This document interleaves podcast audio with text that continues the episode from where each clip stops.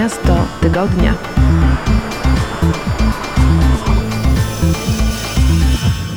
Witajcie, zapraszam na kolejny odcinek Miasta Tygodnia. Tym razem zabieramy Was do Tajlandii, naszymi przewodnikami są Norbert i Łukasz, blogerzy, których przygody możecie przeczytać na stronie Jaszczur Podróżnik. Zabierają nas do miasta Kanchanaburi. Zapraszam serdecznie. Miasto Tygodnia.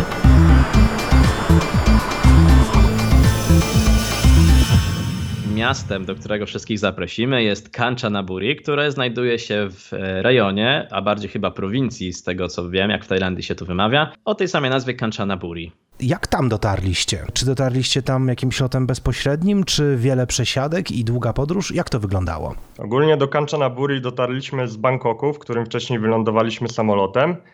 I podróż odbyła się przez e, kolej, taką typową tajską kolej z drewnianymi siedzeniami, drewnianą podłogą, wiatrakami na suficie zamiast klimatyzacji i w dziurach po prostu w ścianie zamiast okien. Była to podróż dosyć krótka, bez przesiadek, trwała około 3 godziny i tak oto właśnie takim prostym, tanim sposobem dostaliśmy się do tej mieściny. Za to do samej Tajlandii mieliśmy przygody z lotami, która była na kilka przesiadek, zamiast przez Ukrainę lecieliśmy przez Finlandię i ogółem też było śmiesznie. Ale rozumiem bez kłopotów, czy y, te przesiadki mm, i no, taki skrót przez Finlandię spowodowane były jakimiś kłopotami? Był spowodowany overbookingiem. E, wyszło tak, że ja miałem miejsce, Łukasz nie miał. Ja nie chciałem lecieć sam, bo to była moja pierwsza podróż samolotem wtedy i nie chciałem lecieć sam do Tajlandii.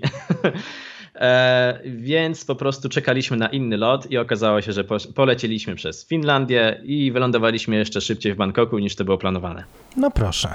Czasem takie przypadki mogą się obrócić na naszą korzyść, ale ja bym chciał jeszcze wrócić e, do tej kolei tajskiej, bo nikt mi o niej wcześniej nie opowiadał.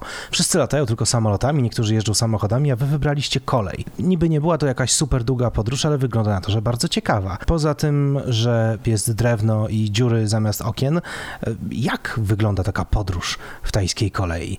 Jacy ludzie nią jeżdżą? Jak to działa? No przeważnie w takiej kolei spotykamy typowych e, tajskich e, ludzi.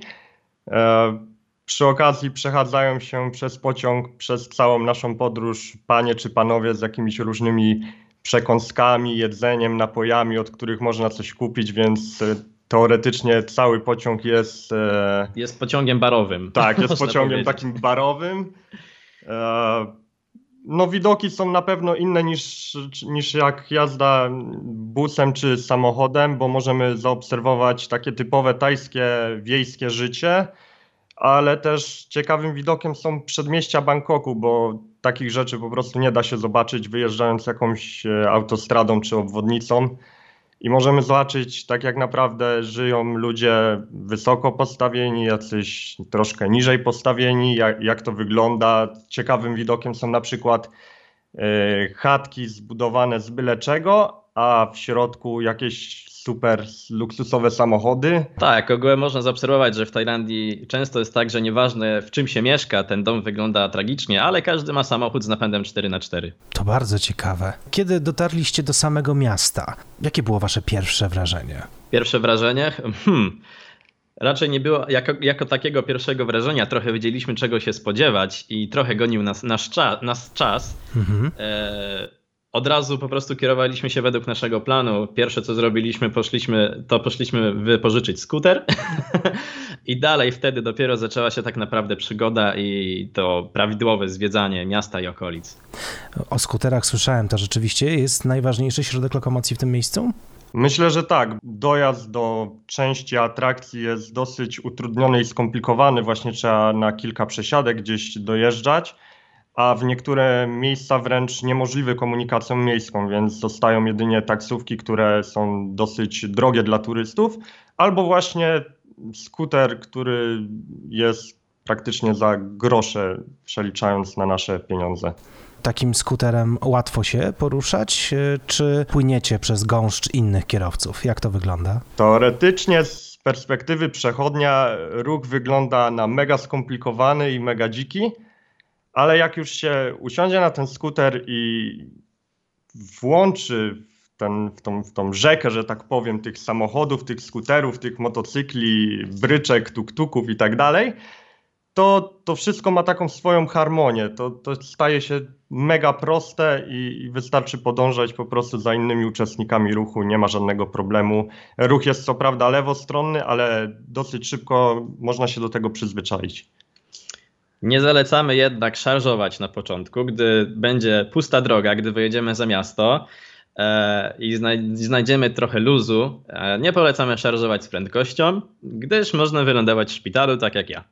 O matko, co ci się stało? Opowiadaj. E, trochę za duża prędkość, zakręt, piasek i no, dalej można się domyśleć. Jak w takiej sytuacji wygląda doświadczenie podróżników ze służbą zdrowia w takim miejscu? Ogółem tak, pierwszą najważniejszą rzeczą, jaką w ogóle powinniśmy mieć, jest ubezpieczenie. Bez tego nawet nie radzimy jechać.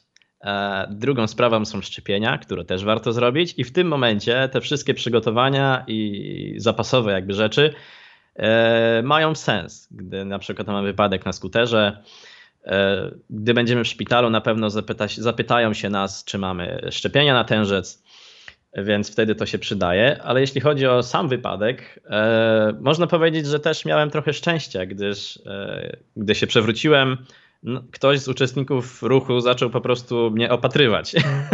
Totalnie bez, bez słowa, nawet chyba nie znał angielskiego. E, zaczął mnie opatrywać. Okazało się, że kawałek dalej był jakiś polowy szpitalik, gdzie też dojechaliśmy a resztę jakby tutaj bandaży zawiązał mi Łukasz pod sklepem i pojechaliśmy dalej zwiedzać. A, czyli na szczęście nie były to jakieś super straszne, poważne obrażenia? Nie, nie były to jakieś poważne obrażenia, bardziej otarcia e, na dłoniach, na łokciu. E, tak czy siak po powrocie do Kanchanaburi musieliśmy iść do bardziej takiego specjalistycznego szpitala. Także też to była dodatkowa przygoda. E, zobaczyć Tajlandię od tej strony. Też było ciekawie, bo w szpitalu nikt prawie nie rozmawiał po angielsku, więc trzeba było się dogadać językiem tajsko-migowo pokazywanym. Także same przygody w jednym dniu. Właśnie jeśli chodzi o komunikację na miejscu, mówisz, że nie wszyscy rozmawiają po angielsku, zatem jaka metoda jest taka uniwersalna, żeby się tam dogadać, dowiedzieć czegoś lub ewentualnie, no tak jak w waszym wypadku, poprosić o pomoc? No to zostaje rozmowa na migi, troszkę po angielsku. Czasem pojedyncze słówka potrafią e, te osoby zrozumieć. Mhm. Ale też sprawdza się Google, jakieś obrazki, e, kalkulator, kalkulator podczas po... negocjacji. Też dobrze jest znać kilka tajskich słówek, chociaż tych najprostszych. Też się to bardzo cieszą, jak się je zna. Ogółem korzysta się z każdej dostępnej obok rzeczy, żeby wyrazić to, co chcemy wyrazić. Czy pokazać, czy napisać jakoś, czy, czy na migi, czy na obrazku. Czasem można się porozumieć po angielsku, Także zależy jak trafimy. Zejdźmy zatem już z tych smutnych tematów szpitalno-problematycznych e, i przejdźmy do tego, tego lepszego momentu. Powiedzcie mi, co przede wszystkim zapamiętaliście z Kanchanaburi? Co jest tym, na co koniecznie trzeba zwrócić uwagę w tym mieście? No to na pewno trzeba zwrócić uwagę na świątynię, szczególnie na świątynię Wat Bandham. Jest to tak zwana paszcza smoka.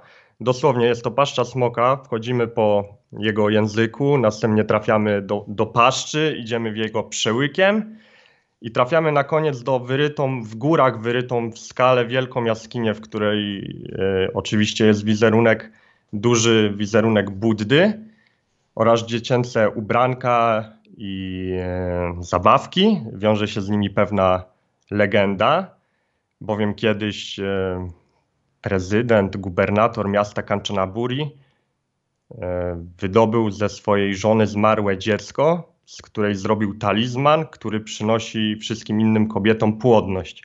I dlatego kobiety przychodzą w tamto miejsce, składają w ofierze zabaweczki i ubranka i liczą, że w ten sposób przywołają ducha e, zmarłego dziecka, który, który zapewni płodność. Który zapewni im w przyszłości płodność.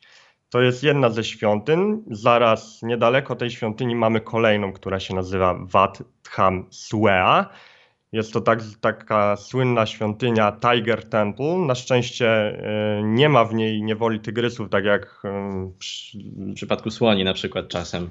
W przypadku słoni czy innych tego typu świątyń, że są te tygrysy po prostu Mhm. niewolone i, i robią za atrakcję dla ludzi.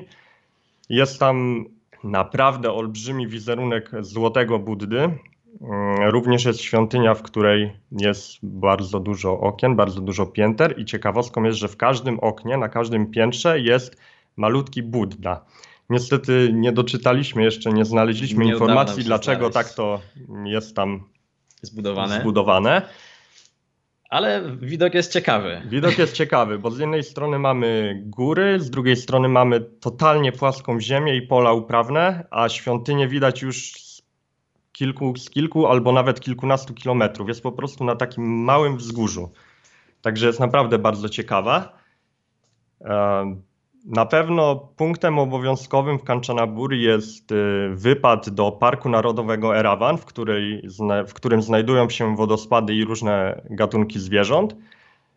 Y, Jest tam siedem kaskad wodospadów. Wodospady robią naprawdę mega wrażenie. W niektórych z nich nawet można się kąpać. Y, Spotykamy tam również po drodze małpki i, i różne egzotyczne ptaszki. Tak, czasem można spotkać węża, jeśli ktoś ma albo szczęście, albo pecha. O kurczę, i tutaj się przydają szczepienia, czy tu nawet szczepienie nie pomoże? Nie, tutaj tylko nogi. O matko. Na szczęście nie spotkaliśmy, ale przy innym miejscu, e, przy dużym drzewie deszczowym, które też jest obok Kanchanaburi, można też- też dojechać skuterem, warto. E, Gdy chodziliśmy sobie pod tym ogromnym drzewem, spadł obok nas mały zielony wąż. Na szczęście bał się bardziej od nas, więc to nie my krzyczeliśmy. O matko. Jak to spadł z drzewa po prostu? tak, tak, z gałęzi. I dosłownie nam przed nogi. A niech mnie. Niesamowite. W samym mieście szlak świątyń. Tak, bardziej, bardziej, bardziej o, w okolicach miasta, a w samym, samym Kanchanaburi możemy, e, na pewno jeśli wpiszemy gdziekolwiek, będziemy szukać atrakcji, na pewno wyjdzie e, nam w wynikach kolej śmierci, przez którą przejeżdża, e, która przejeżdża przez Kanchanaburi. Prowadzi ona z Bangkoku chyba aż. Tak, z samego Bangkoku przez Kanchanaburi do stacji końcowej Nam Tok. E, Ten właśnie ostatni, e, ostatni odcinek między stacją Kanchanaburi a Nam Tok to jest odcinek tej kolei śmierci, gdzie zginęło bardzo dużo osób, żeby, żeby ją w ogóle zbudować podczas dawnej wojny. Aha. I jednak e, w naszej opinii nie jest to jakaś super atrakcja. Co prawda widoki są ładne, ale trzeba na tą atrakcję poświęcić co najmniej pół dnia, ponieważ ta kolej jeździ tylko trzy razy dziennie. Mhm. Jest później problem z powrotem, ale za to obok tej końcowej stacji Namtok mamy fajny wodospad taki rodzinny, gdzie Tajowie udają się na pikniki, nie pikniki, spędzać wolny swój czas w spokoju. Jest y, nim wodospad Sai Yoknoi. Ciekawostką jest to, że można wejść pod jego, pod jego samo Pod jego sam nurt, pod, pod sam bieg rzeki, który na nas, e, która, tej wody, która na nas spada, można podejść pod sam koniec wodospadu i po, po prostu poczuć tą wodę. Można poczuć wodę, zrobić zdjęcia, a wodospad jest naprawdę dużych rozmiarów. No i zobaczyć, jak Tajowie spędzają swój wolny czas, weekendy, ja- jak wygląda taki tajski biwak, że tak powiem, tajskie zabawy z dziećmi. No i takie po prostu ich, ich nie życie. To jest bardzo ciekawe. W samym mieście, jeśli chodzi o to takie codzienne życie, próbowaliście, że tak powiem, chodzić śladami Tajów, na przykład do miejsc, gdzie jedzą, czy do miejsc, gdzie spędzają wolny czas? Przede wszystkim trzeba tutaj zwrócić uwagę na markety, gdzie w większości e, udają się Tajowie, zwłaszcza te nocne markety. Mhm. Możemy na pewno polecić jeden przy samej stacji kolejowej, on nazywał się bodajże JJ Night Market. Tam zjemy masę pyszności, e, tam na pewno spotkamy całą zgraję Tajów, którzy wieczorem wychodzą czy to na jedzenie, czy na zakupy. E, Jest to jakby takie małe centrum, ale naprawdę wybór pyszności, które można tam znaleźć jest przeogromny. Jakieś specjalne smakołyki zapadły wam w pamięć, czy raczej trzymaliście się sprawdzonych rzeczy? Różnie bywało. Tutaj bardziej Łukasz jest tych, który próbuje tych podejrzanych rzeczy, jakichś podejrzanych ośmiornic grillowanych na patykach, jakichś niezidentyfikowanych mięs, które nawet nie mają podanej nazwy. Ale jeśli nie chcemy aż tak szarżować, na pewno, na pewno spróbujmy mango sticky rice, na pewno spróbujmy e, sushi, które robią na miejscu, naprawdę z wieloma dziwnymi dodatkami. E, Na pewno spróbujmy shake'a z owoców, robionego też na świeżo. I dalej, jeśli będziemy mieli odwagę, możemy podążyć w nieznane. Na pewno się nie zawiedziemy.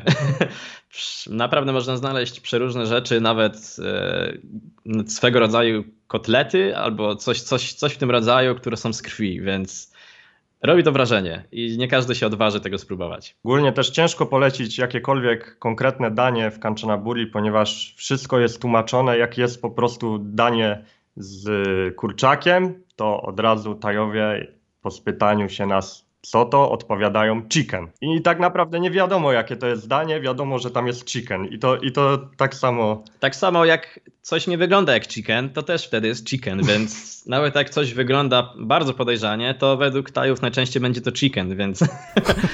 E, na uwagę też zasługują ryby oczywiście w Kanchanaburi, bo miasto jest położone przy rzece Kwaj. E, jest parę fajnych miejsc. E, na pewno znajdziemy coś dla siebie z, z, lokalnymi rybami z rzeki.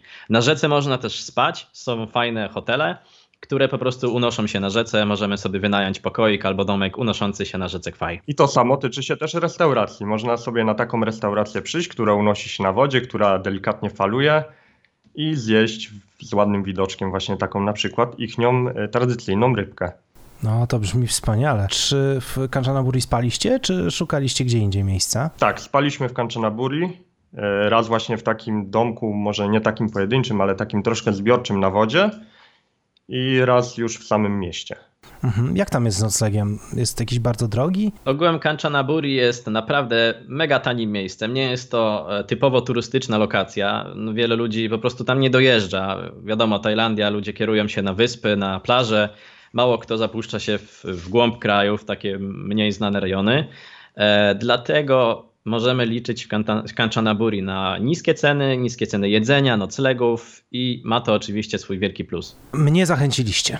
Powiem wam szczerze, mnie zachęciliście. Na koniec tylko jeszcze zapytam was, czy taka podróż wymaga dużego budżetu? Jedyny wydatek to tak naprawdę lot do Tajlandii, który no, jest drogi.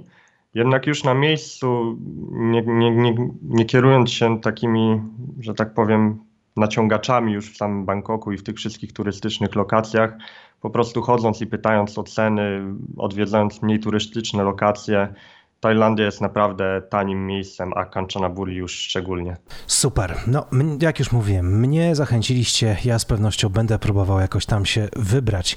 E, na koniec naszej rozmowy o Kanchanaburi koniecznie powiedzcie jeszcze, gdzie szukać e, waszych relacji, informacji o waszej podróży właśnie w to miejsce. Gdzie was znaleźć? Naszych relacji można szukać na naszym blogu jaszczurpodróżnik.pl a także na YouTube o tej samej nazwie, na który wrzucamy filmiki i relacje z naszych podróży, a także poradniki.